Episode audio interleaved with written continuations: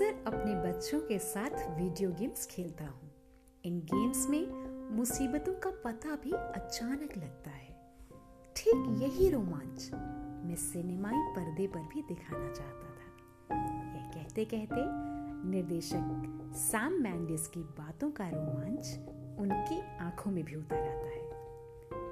एक इंटरव्यू के दौरान वह बात कर रहे थे अपनी हालिया रिलीज फिल्म 1917 की, जो पहले विश्व युद्ध पर आधारित है। आपको बता दें कि यह फिल्म ऑस्कर की cinematography, direction, original score, makeup and hair styling, production design, sound editing, sound mixing, visual effect, screenplay और best motion picture of the year categories में नॉमिनेट हुई है। मेरा नाम है ज्योति द्विवेदी और मैं लेकर आई हूँ एक खास शो, हॉलीवुड हलचल। यूं तो इस फिल्म की कहानी वैसी ही है जैसी तकरीबन हर तीसरी हॉलीवुड फिल्म की होती है। एक मुश्किल मिशन, उसे अंजाम देने वाले हीरो और रास्ते में आने वाली अनजान कठिनाइयाँ। पर इन सब को दिखाने का तरीका इतना दिलचस्प है कि ये हमें सचमुच 1917 के विश्व युद्ध के मैदान में ले जाकर खड़ा कर देता है। फिल्म शुरू होती है अप्रैल 1917 के विश्व युद्ध के मैदान से। जगह है फ्रांस का उत्तरी हिस्सा।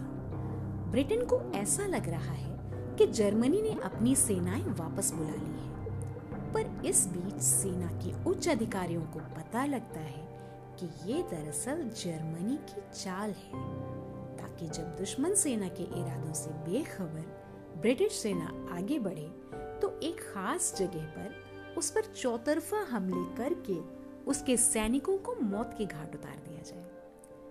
जर्मनी की सेना ने टेलीफोन के तार भी कटवा दिए हैं ताकि ब्रिटिश सेना के अधिकारी किसी भी सूरत में अपनी सेना को अगली सुबह हमला ना करने का आदेश ना दे पाए।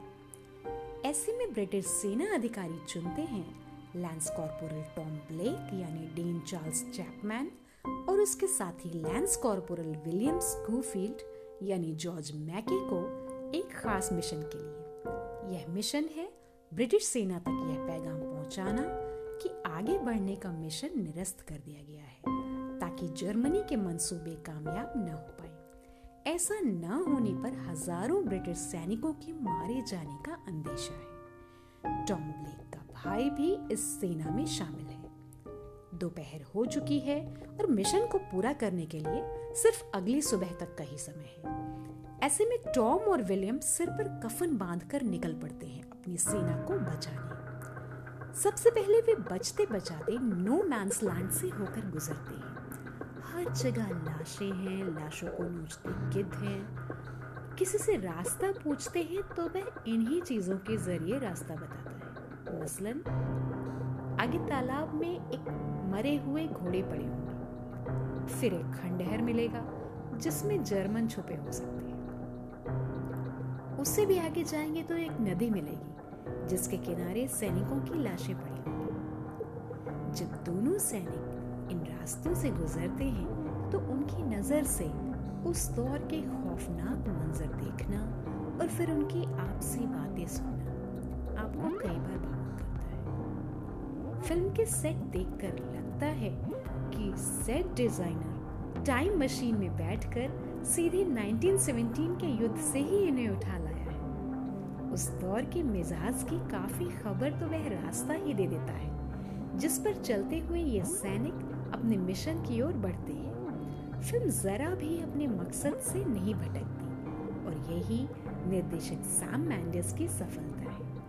रोजर डीकिंस की सिनेमेटोग्राफी कमाल की है।